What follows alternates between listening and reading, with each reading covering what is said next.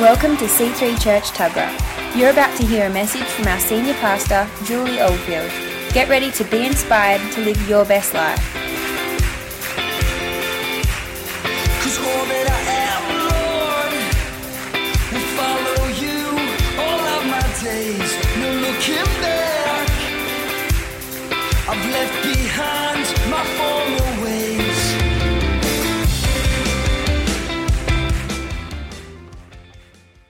Good morning, good morning. Smile at me. I deserve a smile for Mother's Day. I just want to read you this little tribute for Mother's Day.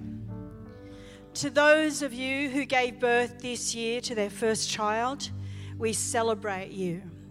To those who lost a child this year, we mourn with you.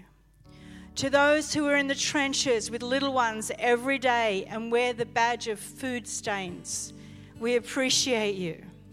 To those who experience loss through miscarriage, failed adoptions, we mourn with you. To those who walk the hard path of infertility, fraught with tears and disappointments, we love you. Forgive us when we say foolish things we don't mean to make this harder for you than it is. To those who are foster mums, mentor mums, and spiritual mums, we desperately need you. To those who have warm and close relationships with your children, we celebrate you. To those who have disappointment, heartache, and distance with your children, we sit with you. To those who lost their mothers this year, we grieve with you. To those who experienced abuse at the hand of their own mother, we acknowledge your experience and pray for you. To those who lived through driving tests, medical tests, and the overall testing of motherhood, we are better for having you in our midst. To those who are single and long to be married and mothering your own children, we are believing with you. To those who are stepmothers, we walk with you on this complex path. To those of you who are grandmothers, yay, we rejoice with you. To those who have emptier nests in this upcoming year, we feel your pain. To those of you who are pregnant with new life, both expected and surprising ones, we anticipate with you. This Mother's Day, we walk with you. Mothering is not for the faint of heart. And we have real warriors in our midst. And we celebrate motherhood in all its forms. Amen? Let's give the Lord a hand for all the mums. Hallelujah. You know, um, this time of year, I know, I don't know, there's just such an ache in my heart for my own mum. And I know that many of us have probably lost our mums already. Um, it's a funny thing. You know, we were at the conference this week. And um, out of the blue, they started singing, um, Then sings my soul, my Saviour God to thee, how great thou art. And as soon as they started singing it, because my mum was a soprano singer, and she used to sing that at the top of her voice all the time. And of course, I'm just, I'm on the front row with the pastors, trying to look like a together pastor. And they played that, and I just lost it, you know. And um, thank God Katrina came and gave me a cuddle. She goes, that was my mum's favourite song too. Like, it's just so hard. And then after the conference, you know, I went to the back, and Jessica, my daughter, was there, and she said, Mum, how hard was that to listen to that song? You know, she's so weird that Nanny's not here. It's so weird that I just can't drop in and see her, you know. And it's been like six years. Since she's gone, but it feels like you could just touch us to it. So it's such a weird feeling to lose your mum. And, um, you know, so we just want to just bless those that have lost mums. Um, I know, Katrina, you still feel it yourself. You know, another part of mothering is really like spiritual mothering. And um, I'm just honouring this morning. I want to honour some people this morning because it's a huge thing to spiritually mother. Like, I know what it's like to mother this church as a spiritual mother. And there are many women in our church that mother people. See, mother is, motherhood isn't just about giving birth to a child and wiping their snotty nose and having food all over you and having sleepless nights and, You know, motherhood is so much more. When you give birth to a child, you're giving birth to a purpose. You're giving birth to a soul. Psalm one thirty-nine says that we're all individual, that we all have a purpose, that we've all been specifically designed by God in the dark places of the wombs of our mother, that He knew everything about us before we were formed in our mother's womb, and that He designed us, intricately designed us, uniquely designed us to have a unique expression and a purpose on the earth. And the most incredible thing that a mother can do is recognize not just, oh, my daughter's got pretty hair and nice eyes, and, you know, oh, you know, she, you know, she's wonderful, and, you know, oh, I got to get her educated, and I got to do this. The most important thing a mother can do is to recognize the purpose on that child's life, the individual calling and purpose on that child's life, and then spend their whole lives warring for it until they see the fruit of that on the earth. See, it's not just about giving birth from a womb. It's about giving birth from our whole being. And you as gentlemen, you're giving birth with us. You know, we might just give birth in the physical and, you know, and you get to hold the baby afterwards. But you tell me, the minute you hold that baby, hey, Jeff, the minute you hold that child, the minute you just held your son, you know what I mean? Like, it's inside her and you kind of feel a connection. Don't lie, gentlemen. I know that you kind of go, and they go, oh, it's kicking, it's kicking. I go, oh, yeah, lovely. You know, that's nice. Because, you know what I mean? Like, you're kind of trying to be connected, but it's in there. And it's like, just show me the thing, and then I might get connected. But the minute that baby comes out, isn't that right, gentlemen? You look into the face of that child, and you know that you have a mandate from God to raise this child in the ways of God and discover the destiny and the purpose that's on this child. It's an incredible responsibility, but it's the most wonderful thing that God could have ever given us. I mean, He could have done it another way. I don't know. He could have just made them seeds in the garden and they grow and we just pick them. I don't know. He could have done it any way that He wanted to. But He chose to put them in our bodies. He chose... You know, a man in the garden, and he went and he took the rib out of man. He could have made a man and a woman, but he was making something in his own image, and God is one. God is one. And so he took the man, he made the man in the dust of the earth, and then he reached in and took the closest part to the heart, the rib, and he pulled it out of man, and out of man he made two beings, he made woman. And out of the very nature and character of God, which was one, one character, one nature, so God was, you know, strong and independent and, and all those things that a man is, and he was nurturing and he was loving and he was kind and he was gentle and he was soft and he was emotional like a woman. He was all those things. And so he has man, and then he takes man's rib. Do you know you actually have one less rib? It's a it's a medical fact. Men have one less rib. I used to sing a country song that says, I want my rib back.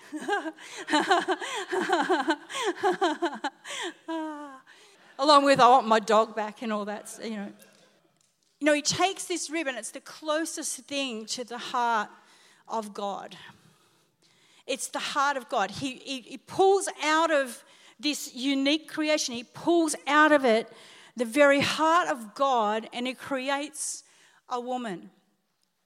He creates what he calls the crown of all creation. And then he gives this woman the most incredible mandate and gift that he could possibly give her. He gives her a womb. And he gives her a womb because he says that the purpose, in Genesis he speaks about the purpose of man and woman to be upon the earth is to multiply, to increase, to fill the earth and to have dominion. That's our purpose. First and foremost, as God-loving Christian people, our first and foremost work that we have to do is to multiply, increase, um, take dominion over the earth. That's our job. And that was the job that they were given in the Garden of Eden.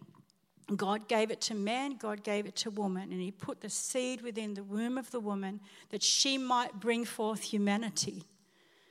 She might bring forth humanity. There's no other way for humanity to get here except through the womb of a woman. He gave her that incredible gift to bring forth humanity.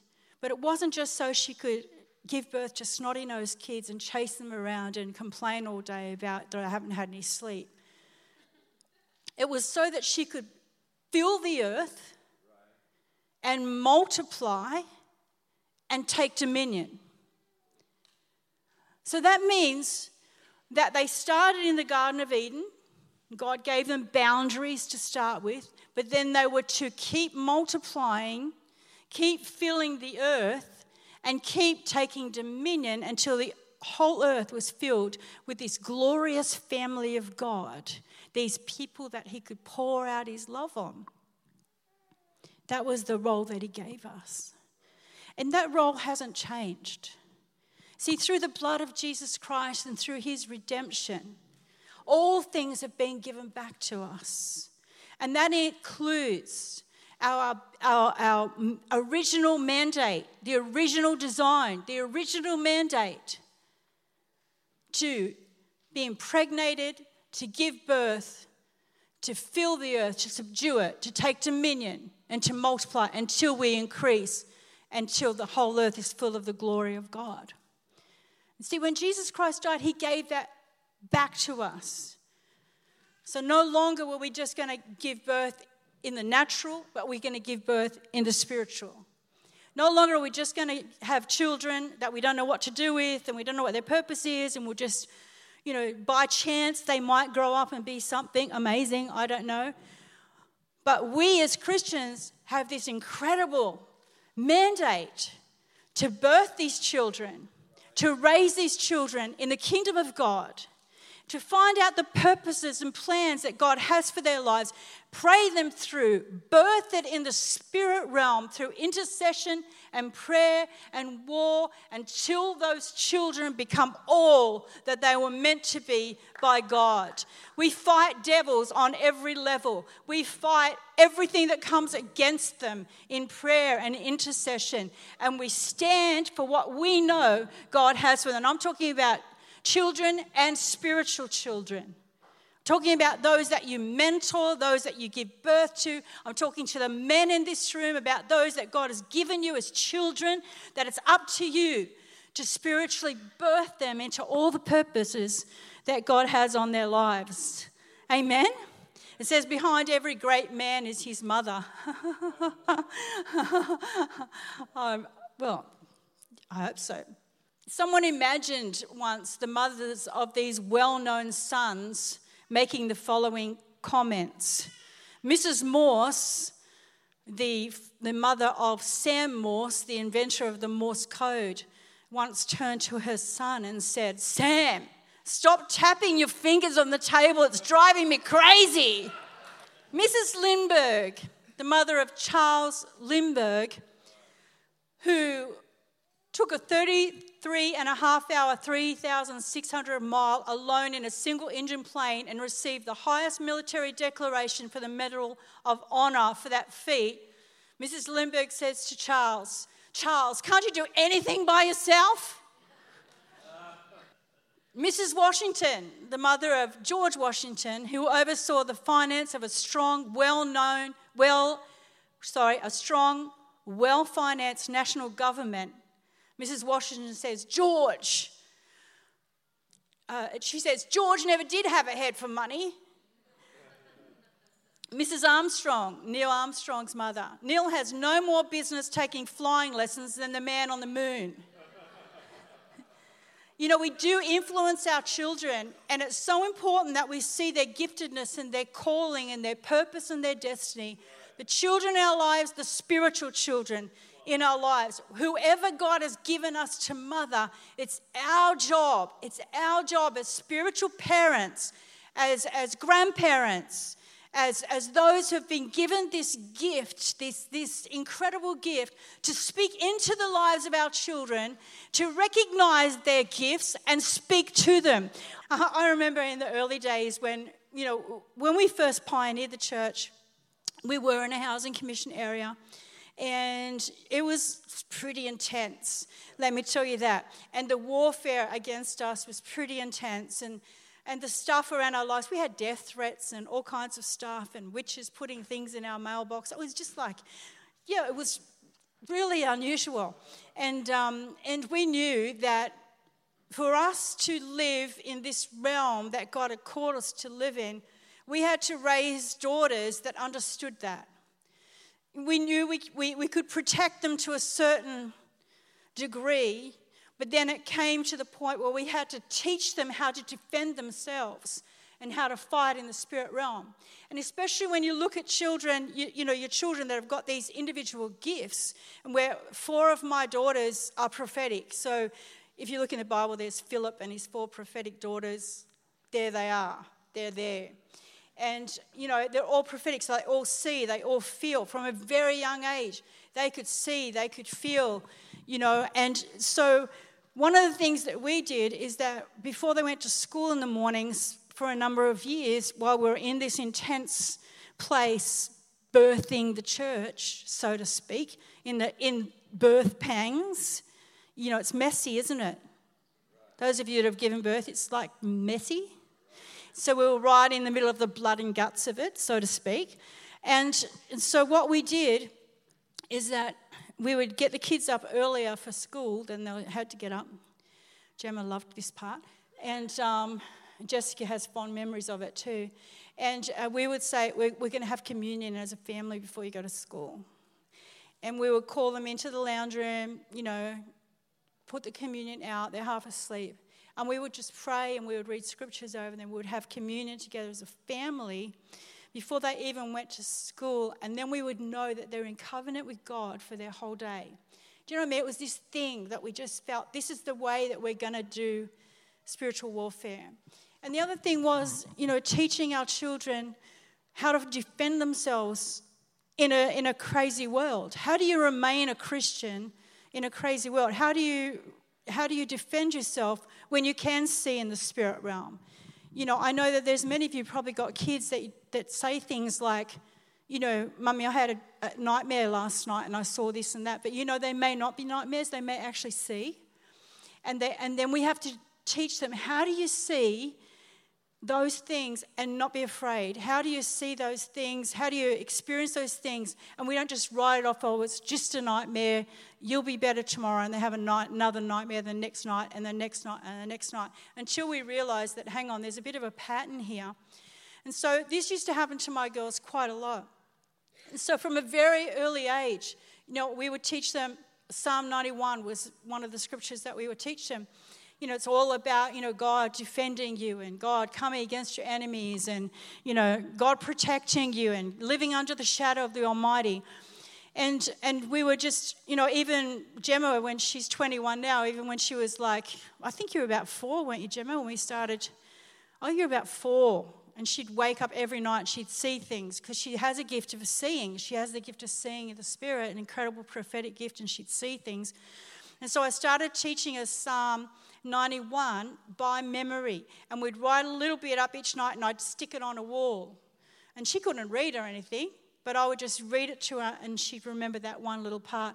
And then I would talk about that one little part of Psalm ninety-one and say, what does that mean to you, Gem?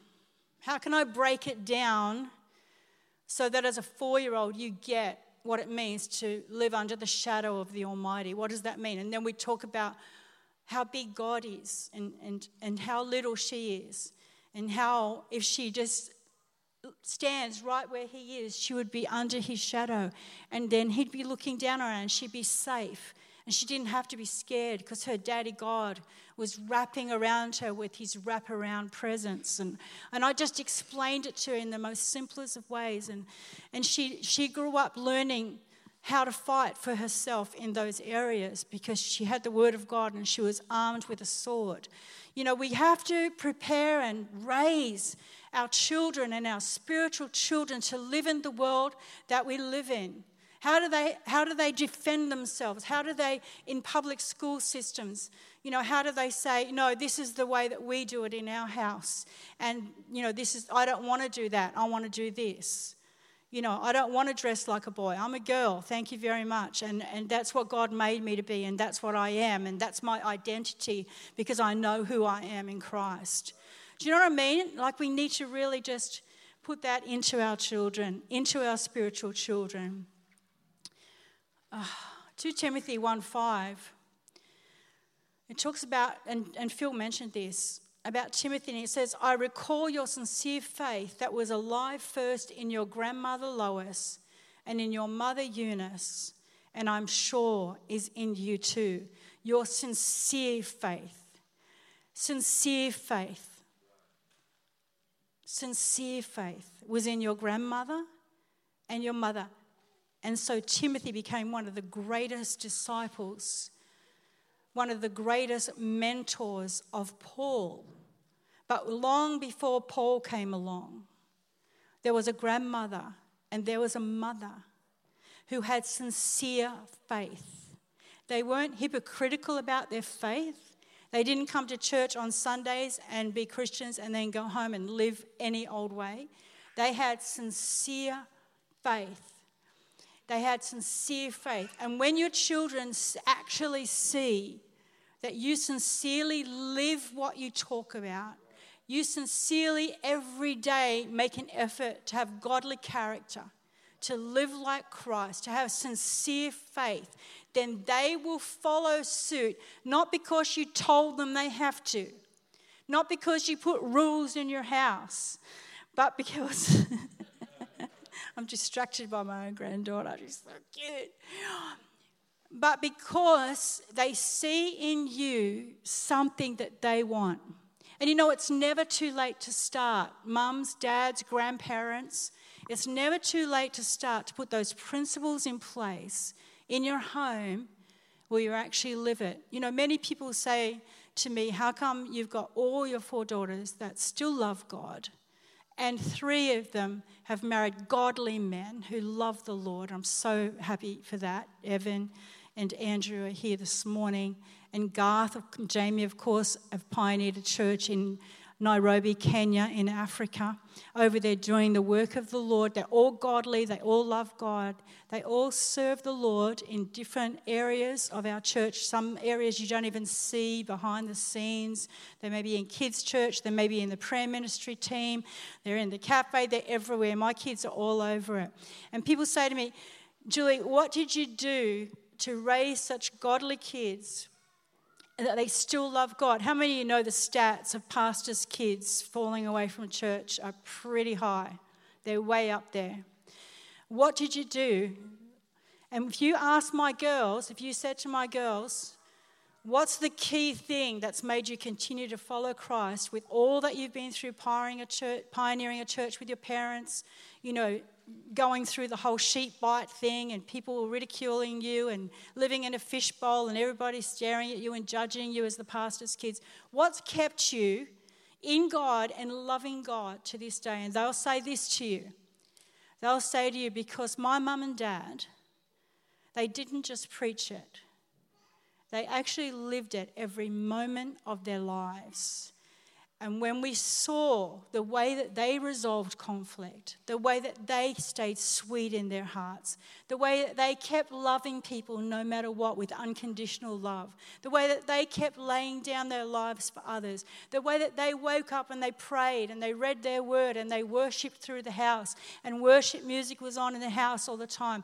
When we saw the example of our mum and dad, what else could we do with our lives than to imitate that? And that's what What they're saying here in this scripture. It says, I recall your sincere faith that was alive in your grandmother Lois, your mother Eunice. And in Second Timothy three fourteen to seventeen, you, however, it says, you, however, you that have been given this gift must continue in the things you have learned and are confident about. You know who taught You know who taught you and how from infancy you have known the holy writings, which are able to give you wisdom, which are able to give you wisdom of salvation through Christ Jesus. You know, just keep doing. Those of you who have had godly parents, I know Dave Hall was saying to me, I think that you have five generations of preachers. Is it? Four generations of preachers. He's a preacher's son, four generations of preachers. That's some pretty godly inheritance right there. But those of us who haven't had that, those of us who haven't had that godly inheritance, like myself, first generation Christian, you can produce something great out of your loins, no matter what stage of life you're in, no matter where, if even if you're past childbirthing age, you are still in the in a candidate to multiply, to increase, to take dominion over the earth through the mothering and fathering that you can do as spiritual parents. There has never been a time in the history of the world where we more than any time need spiritual mothers and fathers to arise and to give wisdom and advice to the generation that are growing up. And those of you who are great mothers and fathers should be sowing into those that don't have mothers and fathers or don't have that influence in their lives. Amen? Yes, darling, I know. This is my... My my dear mum, as I, share, I shared with you last week, for those of you who were here, my precious mum, she actually officially came to the Lord when I was being water baptised. She had a chance to follow Christ in her twenties and just, you know, Dad said, don't go there or I'll leave you. You know, I don't want a church-going wife. And so she didn't pursue it. She had that opportunity and she didn't pursue it. And I said last week, I wonder how different my life would have been if in her twenties my mother would have followed Christ. But you know, my mum, even though she was given such a such a hard pill to swallow in her raising years, my mother was part of the stolen generation, and her, her mother was stolen from her mother. Um, and my mother was moved from town to town to town. Every time the authorities came looking for her, she was on the list of the children that were to be taken from their mothers. But my grandmother kept running. My grandmother just kept running and running and running. And Mum said she didn't understand why till she found out in her sixties the truth, because it was just such a secret that she didn't even know she was Aboriginal till she was in her sixties. And she said it's just the revelation, where she was so bitter with her mum, you know, for waking her up in the middle of the night, putting her in the back of the station wagon, moving to another town. She couldn't have any friends at home. She wasn't allowed to tell anyone her last name. Her last name was changed four times in her life just to keep the identity of her Aboriginality a secret so that the authorities wouldn't take her. You know, many years later, I found all the evidence of my heritage. You know, my, my grandmother, my great-grandmother was born on Murrumbidgee River, and, you know, and she she had her child taken from her and and taken to a camp, to a cattle station, to a cattle ranch to be raised by white people. And then my grandmother, who was raised by white people on the cattle station, married the cattle station owner's son and had two children, was pregnant with a third when he died. And then the parents said, okay, this is our chance to cleanse ourselves from this Aboriginal woman.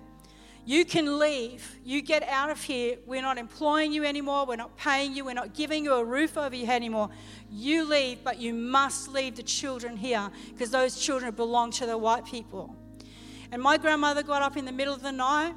She got her two children. She was pregnant and she ran. She ran. She lived right near the rabbit-proof fence. And every time I watched that movie, I nearly died. She ran and she ran and she ran. A brave woman running, fighting for the survival of her own children. My grandmother ended up having thirteen children, one of whom got stolen and she never found, but she managed to save twelve children from being taken by the authorities by running every day. She washed floors, she did any manual labor that she could for her children to survive, and she fought for them. And my mother had no idea until she was in her sixties that this is what happened to her and why it happened, because it was such a secret.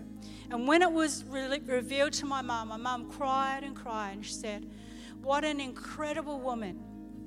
What an incredible, I was so bitter with my mum that she made me not have friends, that she made me move all the time, that she wouldn't let me talk to authority figures. I was so bitter with my mum that I didn't have underwear, I didn't have shoes, and I didn't have the things other kids had. I was bitter with my mum, but now I realise my mum was a heroine. She was, she was the one who was stood for our generations to bring freedom, for our generations to say, this is not right, you're not taking our children, and our children are going to live in freedom. And I today am the product of a grandmother who fought for me. And I give her all honour today. And I give honour to the Wiradjuri people and the, and, and the atrocities that happened to my people. And I just want to thank my grandma in heaven right now for all that she did for me. But my mum then came in, you know, into our family. All this stuff was on her, all the stuff that happened to her, all the abuse that had happened to her, all the stuff. She had so much stuff. But my mother chose, in all that had happened, to be the most loving, kind, the most loving person I've ever met in my life.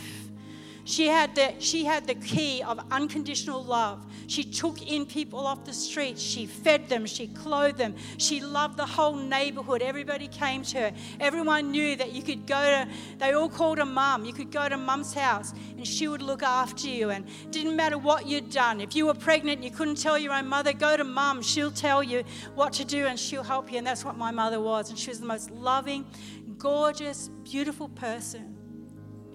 You know, and when she passed away, she was doing Avon so that she could go and lay hands on the sick and preach the gospel.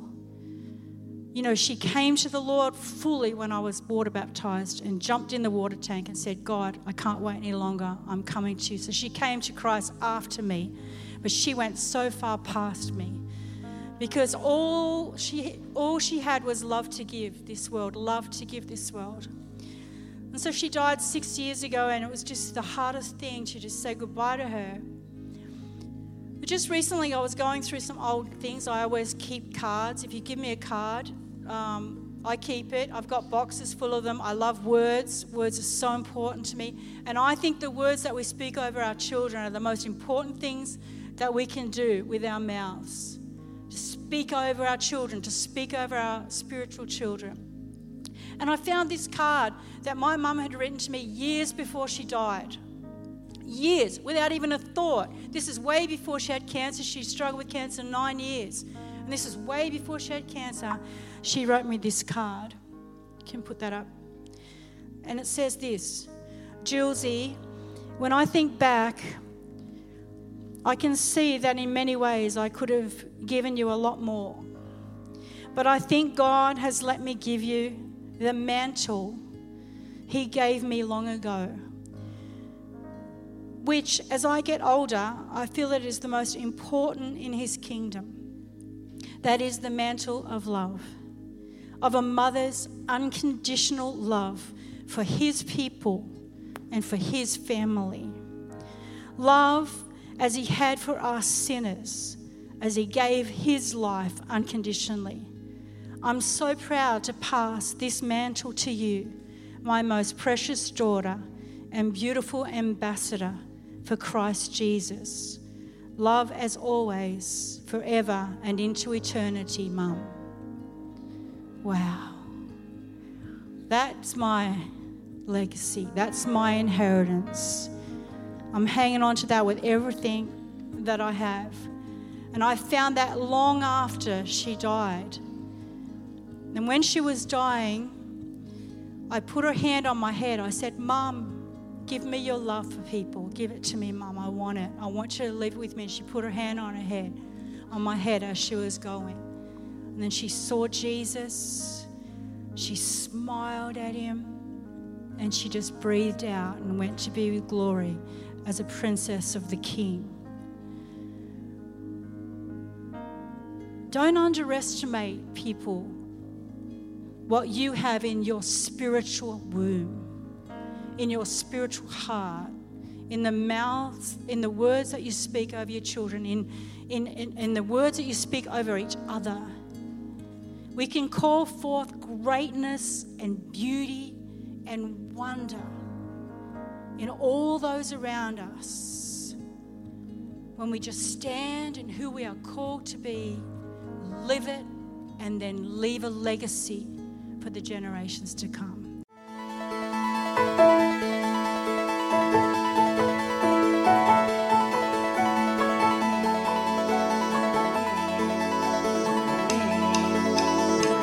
We hope you enjoyed listening to this message. For more information on what you've just heard or how to visit us, go to c three tuggerah dot org dot a u. We hope to see you at church soon.